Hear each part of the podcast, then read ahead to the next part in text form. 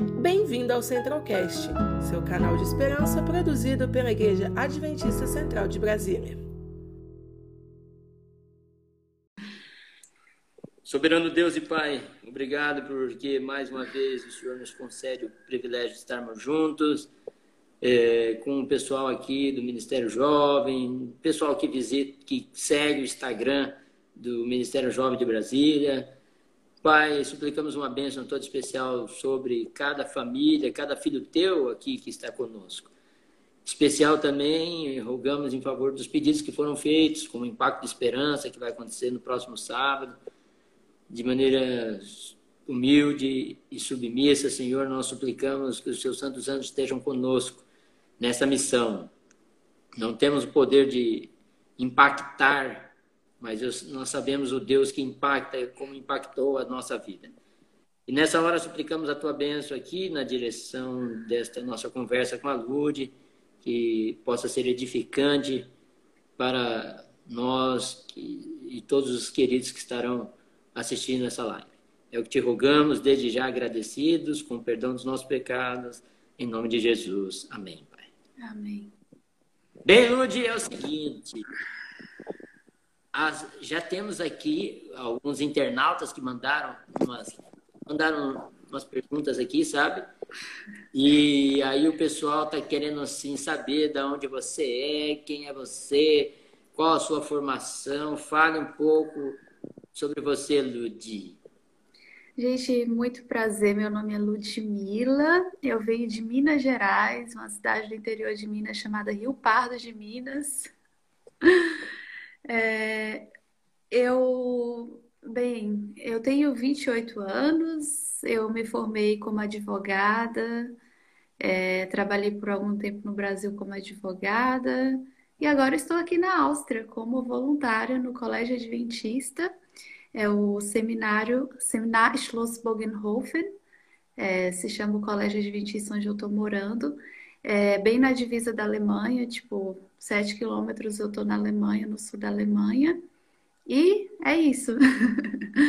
Sete quilômetros você está no sul da Alemanha. Você está na divisa entre Áustria e Áustria Alemanha. e Alemanha. E o sul da Alemanha, isso. E como é que chama mesmo o colégio aí, Lud, que você falou? Seminar Schloss Bogenhofen. Bogenhofen, ok, captou? Bogenhofen. Muito bem. Então, agora não sabemos se o que, que é mais distante, Lud? Brasília, Rio Pardo de Minas ou, ou Brasil de, de, de, Áustria, né? porque é longe também a sua cidade natal. Mas é... tem, muito, mas tem muitos queridos lá. Bom, a, a, pergunta é: você ficou aqui no Brasil, você se formou em direito, tal, advogou por aqui, e onde surgiu o seu interesse, esse negócio de ser. Como é, por que, que você foi parar aí? Bem, eu estudei. Como é que foi isso?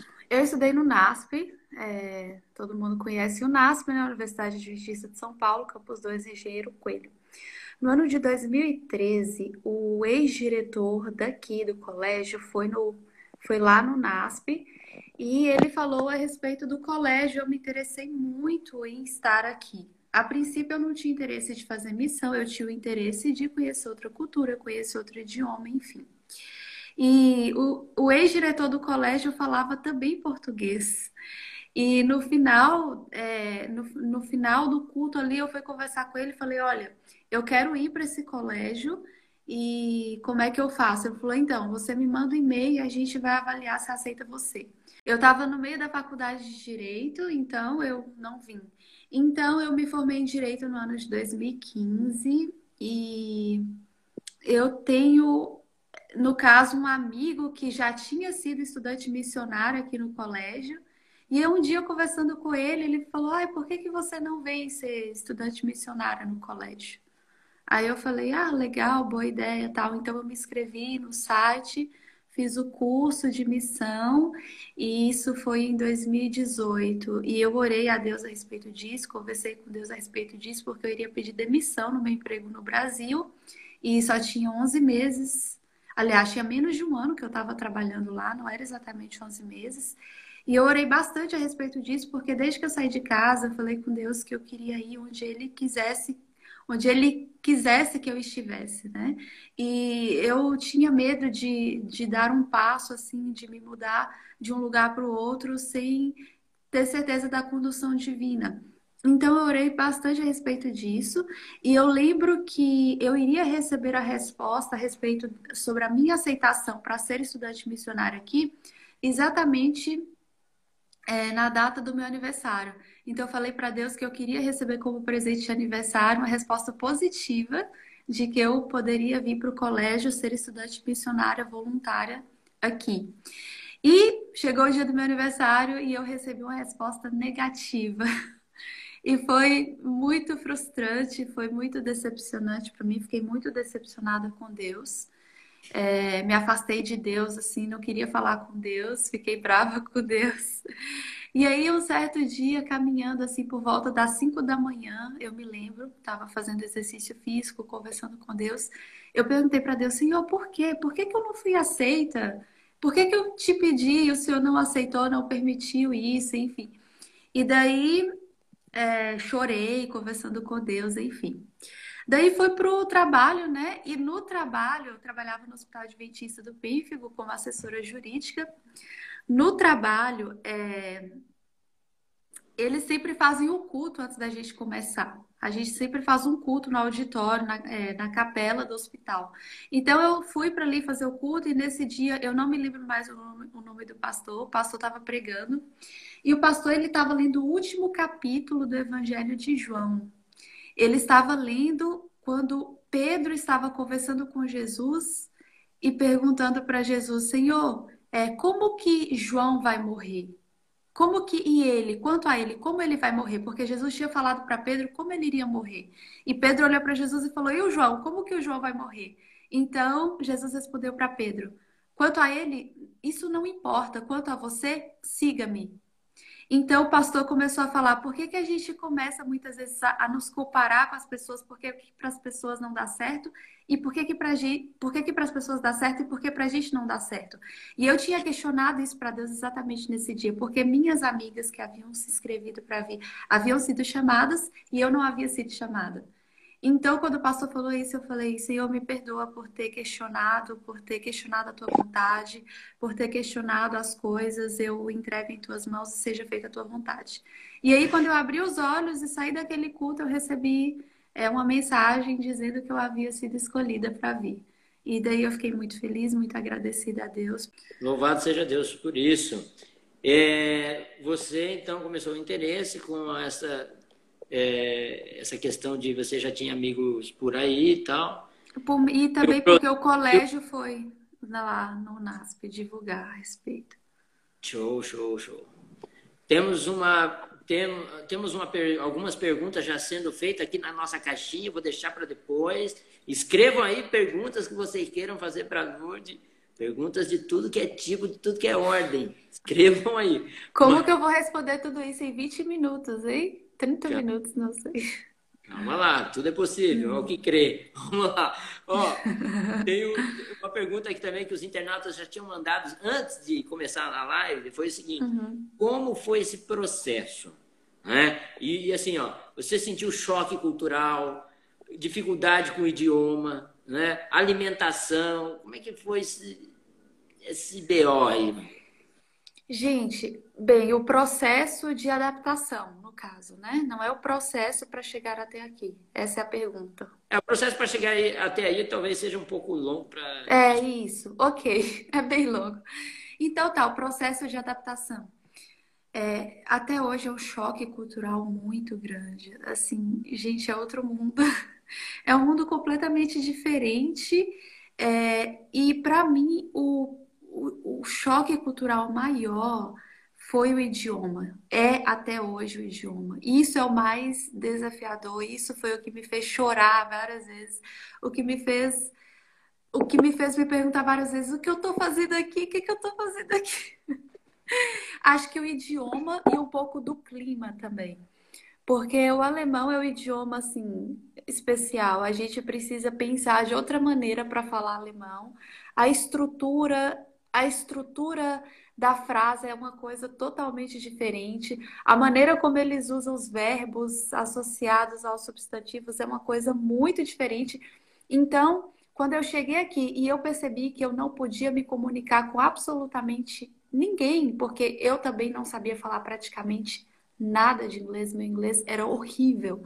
Então, e as pessoas aqui, elas sabem falar inglês, não todas, mas o idioma que elas se comunicam aqui é alemão. Elas falam o tempo todo alemão. Ah, então, bem. eu adoro conversar, eu amo falar. No Brasil, eu sempre fui muito ativa, assim, no colégio. Quando eu chegava no refeitório, eu me deparava com as pessoas, eu não podia conversar com as pessoas, eu não podia me abrir, eu não podia. Isso para mim foi uma coisa terrível. Foi um choque muito grande, foi um trauma muito grande. E que hoje está, graças a Deus, num processo de superação, eu já consigo me comunicar. O uhum. Romito fez uma pergunta aí, ó. Uhum. Qual a pergunta? Desculpa. Já aprendeu não... qual o nível atual de 0 a 10? Aí ele escreve o, o alemão, o Romito, escreveu um negócio aí que eu não sei o que ele falou. Eu, eu não tô lendo, eu não tô conseguindo ler o que ele escreveu. Deixa eu ver aqui se eu consigo atualizar. Duncan School. Ah, ele escreveu Dankeschön. É, ele está agradecendo. É, qual foi a pergunta que ele fez? Repete, porque eu não. Você já, não, você já disse que aprendeu alemão, está conseguindo comunicar. Eu tô no, eu tô no nível Qual é o nível do alemão? 0 a 10. Estou no nível intermediário de B2, porque aqui a gente faz provas, né, para nível. É A1, A2, B1, B2, C1, C2. Eu estou no nível B2. B2. Top. Sim. É. Intermediário. Como é é?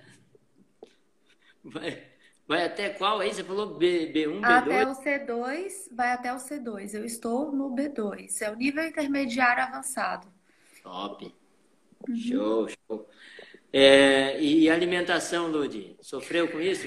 Bem, a alimentação para mim não foi um problema tão grande. É, assim, no Brasil a gente come arroz, feijão, sempre, todos os dias, legumes, salada.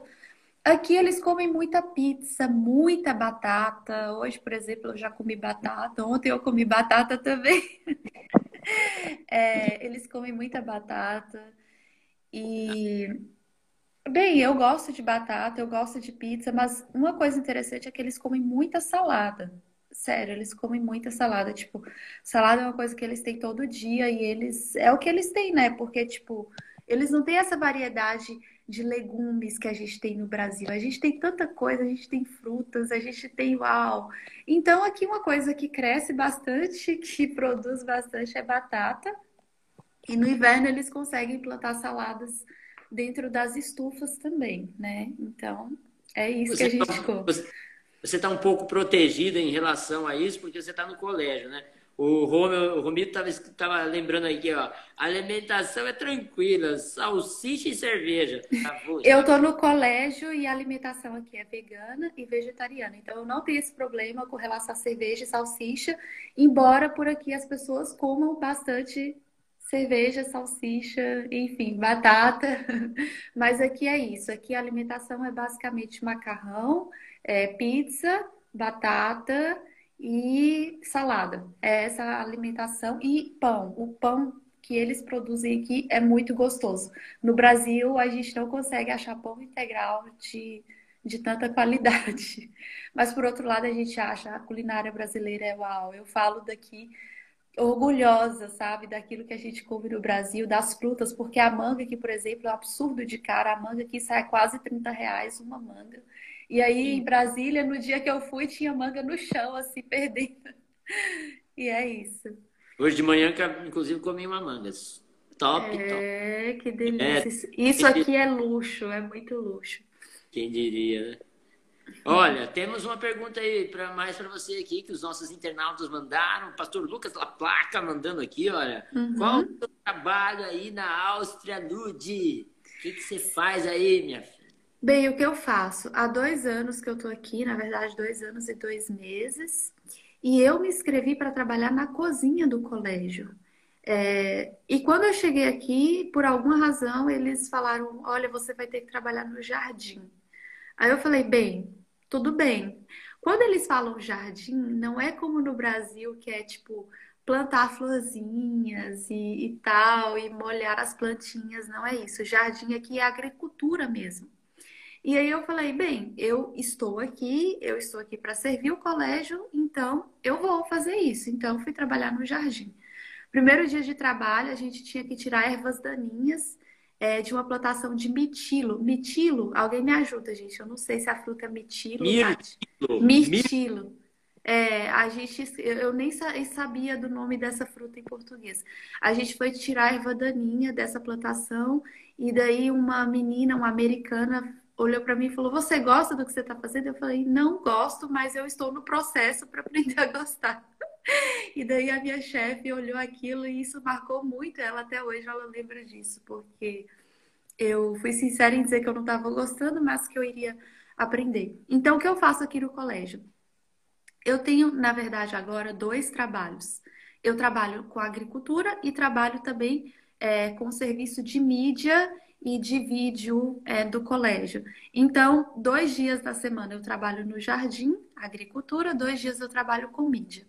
É, então, o que eu faço no jardim? Bem, no jardim a gente planta legumes, a gente planta flores, a gente planta frutas, a gente planta verduras e a gente colhe. Hoje, por exemplo, eu já colhi bastante cenoura, é, a gente plantou aqui batata, colhi tomate também, a gente plantou batata, cebola, é, pepino, é, Ai, gente, eu, eu vou esquecer do nome das, das frutas e das coisas que a gente plantou. Mas a gente plantou, assim, basicamente os legumes que a gente come, assim, no Brasil, mais básicos, a gente plantou aqui.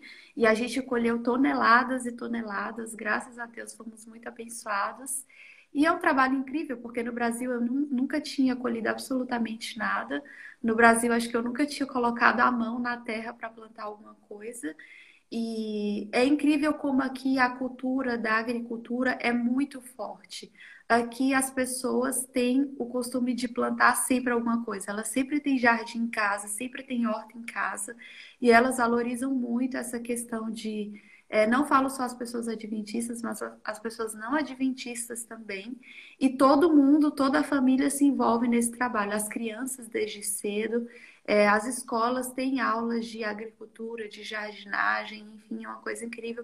E todos os alunos do colégio, sem exceção, têm que colocar a mão na terra, têm que plantar, coisas que no Brasil isso não aconteceria, porque às vezes no Brasil, tipo, as pessoas poderiam olhar esse trabalho como um trabalho talvez até desprezível, mas aqui, tipo, todo mundo tem que fazer isso, não importa de quem, não importa se é o aluno que paga mais, não importa de quem o aluno seja filho, todos aqui têm que plantar. É, todos os cultos que acontecem aqui na igreja, é, que são é, ministrados pelos professores de teologia, que tem faculdade de teologia, e pelos pastores, todos os cultos são transmitidos pela internet e a gente faz produção de DVDs. E esses sermões, eles são vendidos. Então, eu trabalho com isso. Eu trabalho com produção de DVDs, trabalho também na filmagem é, dos sermões e das programações que acontecem na igreja. E esse é meu trabalho. Olha, Sim. É multitalentos, é uma lenda talentosa. Olha, eu vejo que uma, uma das características de Ludmilla, isso é inegável, é a questão da coragem, né? Por, é, a, veja, coragem de se voluntariar para a cozinha. Considerando que eu fui um dos pioneiros a ver o primeiro, a primeira panela de arroz cozida pela Lud. Aos, 20, aos 25 anos de idade, né? A pessoa, 20... a pessoa que morou no internato e estudou no internato, saiu da faculdade, nunca tinha cozinhado um arroz na vida.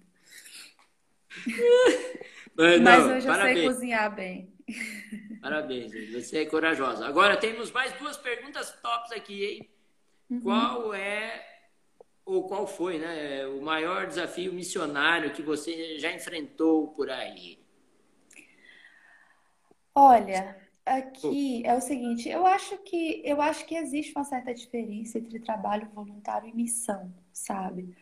É, o que eu faço, eu considero como missão, às vezes.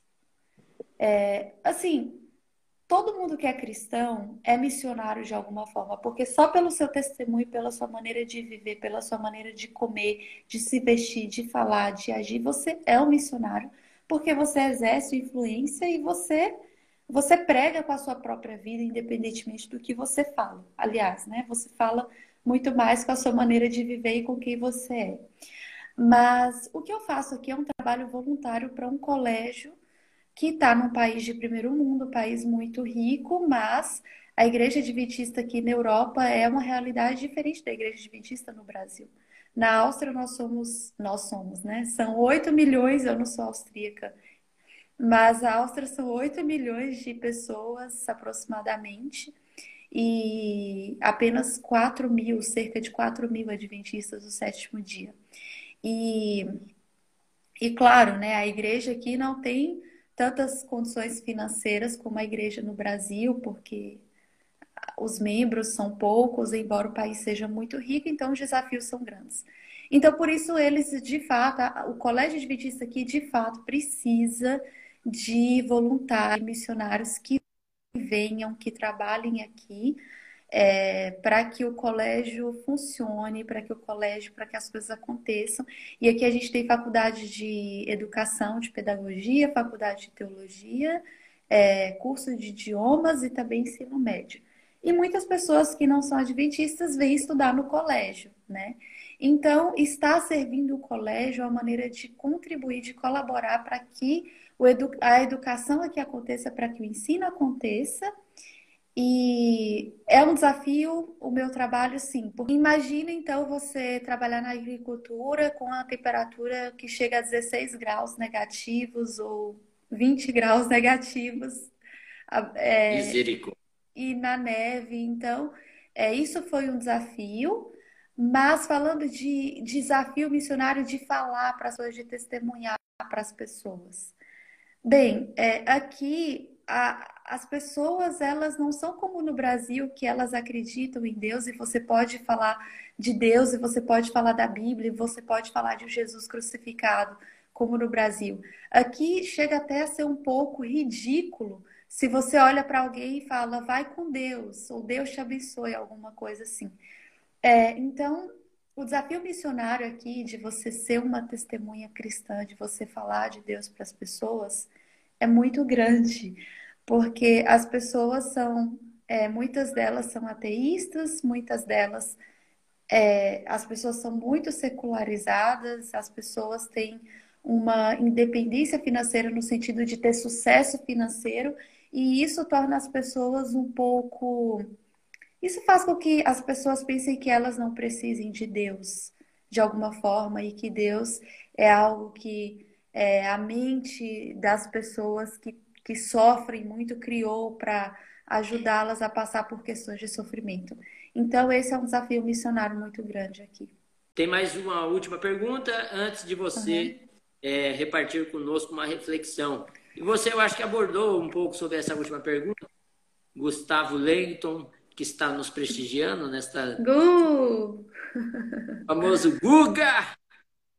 Ele pergunta uhum. como alcançar os europeus com o evangelho, como alcançar essa turma aí é, autossuficiente, boa parte ateu. Bem... Como é que você percebe que isso pode é possível, é uma realidade possível? Você vê é, ou é uma realidade muito distante? O que, que você entende? a realidade não é nada impossível, é, embora seja muito, seja algo extremamente desafiador, diferente da realidade que a gente conhece no Brasil, que a gente conhece na América do Sul, né? Onde as pessoas são cristãs, enfim. Aqui o cristianismo para as pessoas é visto como algo negativo, como algo que trouxe perseguição, e enfim, e em parte muitas vezes é verdade. É, como que a gente pode fazer isso? Bem, eu acho que aprender o idioma é algo muito importante. Seria interessante se mais pessoas pudessem pensar, bem, eu, eu vou aprender esse idioma que é tão desafiador, eu vou me adequar a essa cultura e vou, de alguma forma, tentar me aproximar das pessoas. É, eu conversei com um diretor de uma escola de missões, um pastor, há um tempo, e eu falei: como é para vocês pregar o evangelho para as pessoas aqui? Ele falou: bem, o método que a gente usa é o método que Jesus usava. A gente bate na porta da casa das pessoas, a gente fala sobre saúde, a gente conversa com as pessoas, a gente pergunta: posso estudar a Bíblia com você? Posso falar de Deus com você? Então, aparentemente é uma coisa que muitas pessoas vão dizer assim: não, eu não, as pessoas vão dizer, eu não quero. Muitas pessoas vão rir, mas outras pessoas vão dizer: tudo bem, você pode falar. E a gente precisa trabalhar com isso de alguma maneira, né? A gente pode trabalhar com isso com o método que Jesus ensinou. Qual o método que Jesus ensinou? Simplesmente ir até as pessoas, simplesmente falar com as pessoas, abrir a Bíblia diante das pessoas, orar com as pessoas e principalmente ser um testemunho para as pessoas, porque eu acredito que em um lugar onde muitas vezes é difícil falar sobre Bíblia e sobre Deus, você pode falar muito com o seu testemunho, com a maneira de viver, se misturando com as pessoas. E por isso eu procurei fazer amizade aqui com pessoas que não são adventistas, convidei elas para participar de concerto aqui na igreja, a gente tem concerto musical e sempre existe uma maneira, o Espírito Santo é quem guia, é quem converte. O nosso papel é somente fazer alguma coisa nesse sentido. E quando a gente vive o cristianismo na nossa vida diária, nós já somos um testemunho. Então é totalmente possível, é desafiador, mas é aquilo que Jesus ensinou. O método de Jesus nunca é ultrapassado.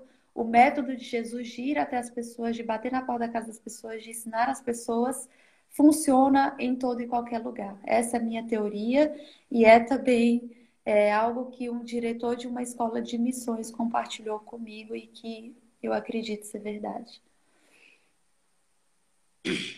Ok, última pergunta. Uhum. E eu, eu, Quanto tempo faz que você já está aí, Lud?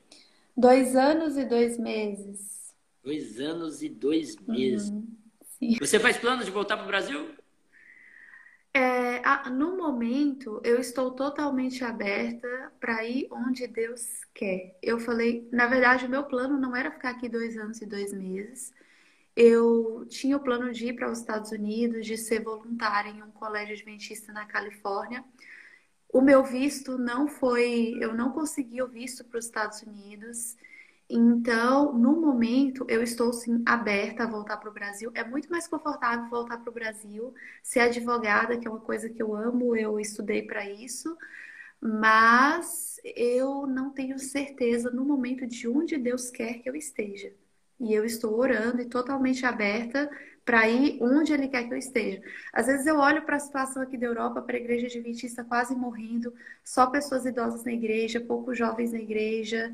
E eu penso, talvez sabendo me comunicar com as pessoas agora como eu sei, talvez é uma oportunidade para eu ficar aqui e para eu contribuir com o crescimento da igreja aqui, para eu fazer alguma coisa e, enfim. E eu não sei, sinceramente, eu estou aberta a ficar aqui, a voltar para o Brasil. Eu estou simplesmente orando para que Deus mostre qual que é a vontade dele. Eu sei que talvez ele não vai aparecer numa visão, no sonho, enfim, mas eu acredito que de alguma maneira ele vai revelar qual o propósito dele, qual a vontade dele para minha vida, para que eu seja usada como instrumento para alcançar outras pessoas, porque o meu objetivo é é de verdade viver para ele, para alcançar pessoas para a glória dele. Maravilha. Ele tem ele tem guiado a sua vida até aqui, não temos dúvida Amém. disso. Amém. E você deixa-nos para nós uma reflexão, Lude, para o pessoal aí, qual a mensagem que você deixa para os nossos jovens, nossos irmãozinhos, e qual a mensagem de esperança dessa turma aí? Bem, gente, olha, primeiro, é muito difícil para mim falar por aqui. No sábado eu preguei para uma igreja de Brasília, de Planaltina. E para mim é muito impessoal, sabe? Eu gosto de um contato humano, visual. Eu não tô vendo nem o Ananias direito, só o óculos dele. É, mas, bem, uma mensagem que eu posso deixar para vocês. Eu acho que missão, é, como eu já disse antes, é, é algo que você não precisa se preocupar em fazer, senão, antes de tudo, em ter um relacionamento pessoal com Jesus. É um relacionamento em que você converse abertamente, que você fale dos seus problemas, das suas ansiedades, em que você estude a palavra de Deus para conhecer qual a vontade dele para a sua vida. E você pode ser um missionário no seu trabalho, na sua sala de de aula, com seus colegas de faculdade, você pode ser um missionário onde você está. E se você é cristão, você é missionário, porque se você é cristão, você se preocupa com as pessoas, você é alguém que mostra que você esteve com Jesus, assim como Moisés, depois que saiu da presença de Deus, tinha o rosto brilhando, refletindo a glória de Deus.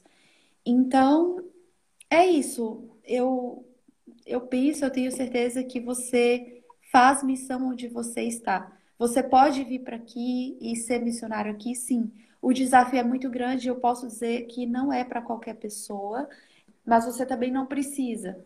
Você pode, e se você quer, que é, coloque-se nas mãos de Deus e que Ele dirija. Eu me coloquei nas mãos de Deus e às vezes eu já, me, eu já perguntei, Senhor, eu queria tanto isso, mas agora eu não sei, tipo, eu, eu tô sofrendo.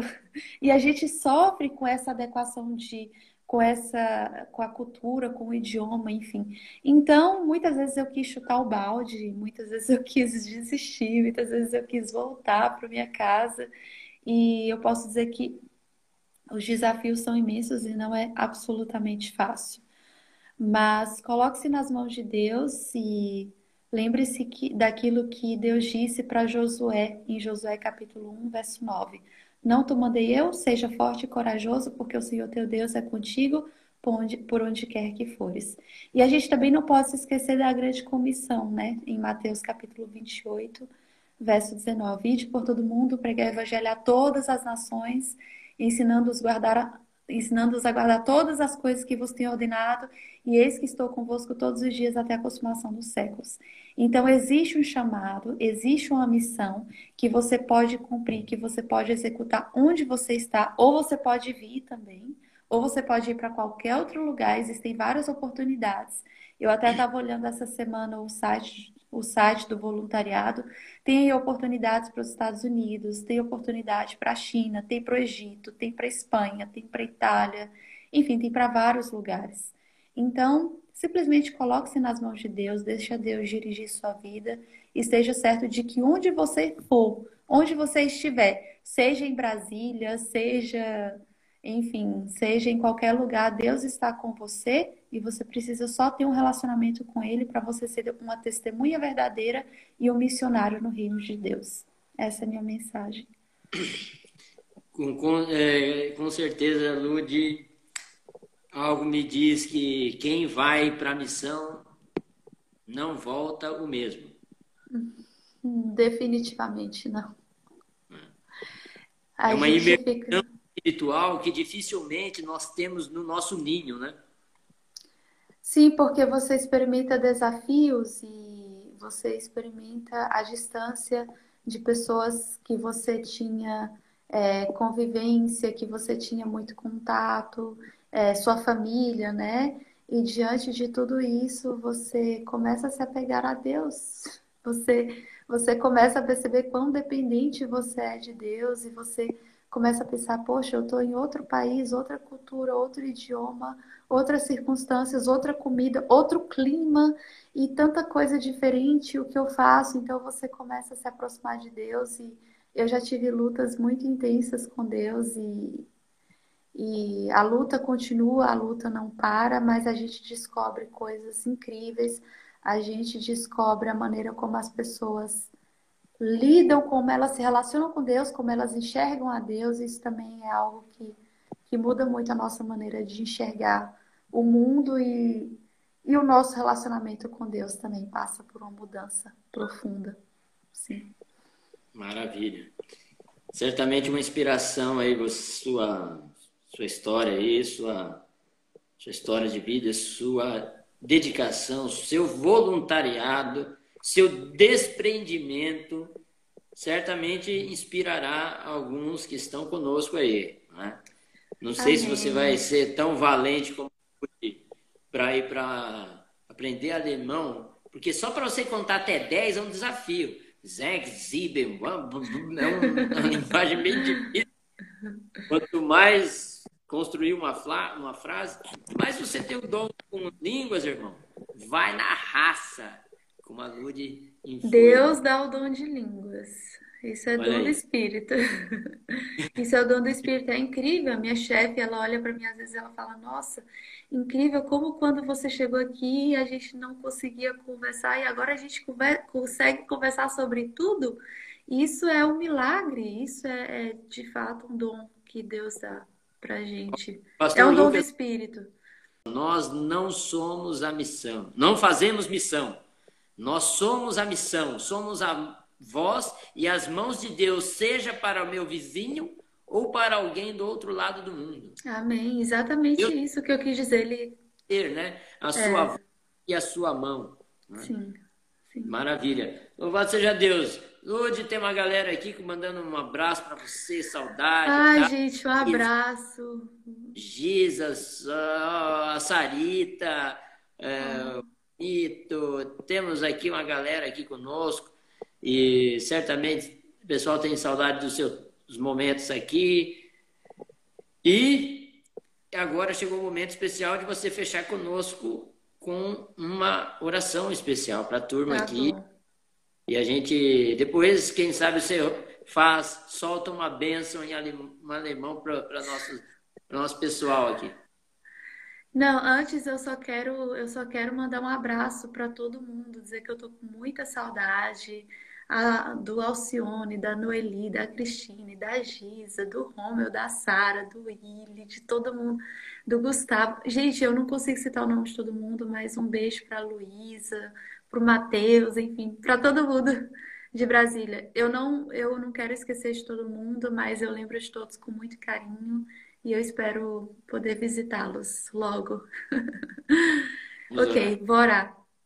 Querido Deus, Pai celestial, Pai maravilhoso, obrigada, Senhor, pela oportunidade de conversar com pessoas queridas, com pessoas amadas que estão tão distantes, mas obrigada porque a tecnologia de alguma maneira nos aproxima e obrigada porque um dia estaremos muito próximos no céu. Isso é maravilhoso. Eu quero te pedir, Pai, que abençoe essas pessoas que me ouviram. É, o tempo foi curto para poder falar de tantas coisas que eu tenho experimentado. Eu sou grata a Ti por todas as experiências que eu tenho vivido, mas eu quero te pedir, principalmente, Pai, que o Senhor nos ajude a sermos, a sermos como ramos ligados à videira, para que a gente possa produzir frutos para a Tua glória, para que nós sejamos missionários verdadeiros para o Teu reino, para que a gente possa conduzir pessoas, salvar pessoas, pessoas que estão perecendo, pessoas que não conhecem a Ti, pessoas que acham que não precisam de ti, pessoas que pensam que o Senhor não existe, pessoas que sofrem e ignoram a tua existência. Nós queremos ser a tua voz, nós queremos ser as tuas mãos, nós queremos ser um testemunho vivo, a luz do mundo e o sal da terra. E é isso que nós pedimos em nome de Jesus. Amém. Amém. Conheça também nossos outros podcasts, Centralcast Sermões e Centralcast Missões. Que Deus te abençoe.